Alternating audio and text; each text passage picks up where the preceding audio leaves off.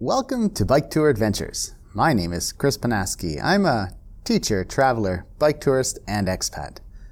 Having spent the majority of my adult life living abroad, I've I've had the opportunity to bike tour in some really unique places, meet amazing cyclists of all types, and experience cultures at the same time.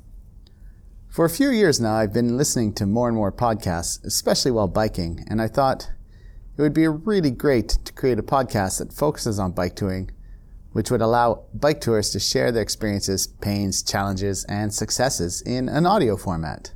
I particularly like podcasts as it allows people to listen and learn while at the same time doing other activities, be it riding a bike, driving a car, or just day to day stuff.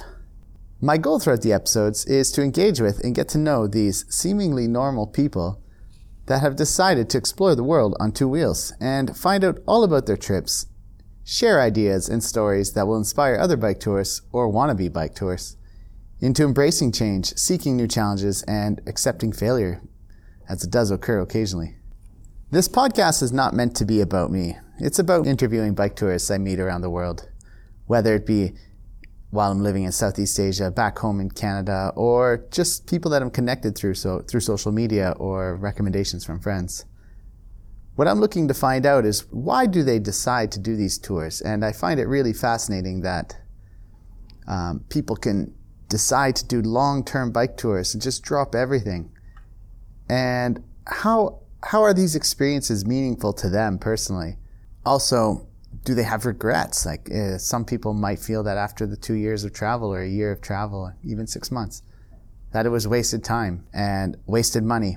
Or maybe that's the reaction they get from families. And how do they rationalize this and how do they explain it off? I also want to know what kind of stories they can share that might help other bike tourists or wannabe bike tourists when they're in these particular countries. So country specific stories that'll help them bridge these cultural gaps or or make them aware of what could be upcoming. So, to all cyclists out there riding on long or short tours, this podcast is for you.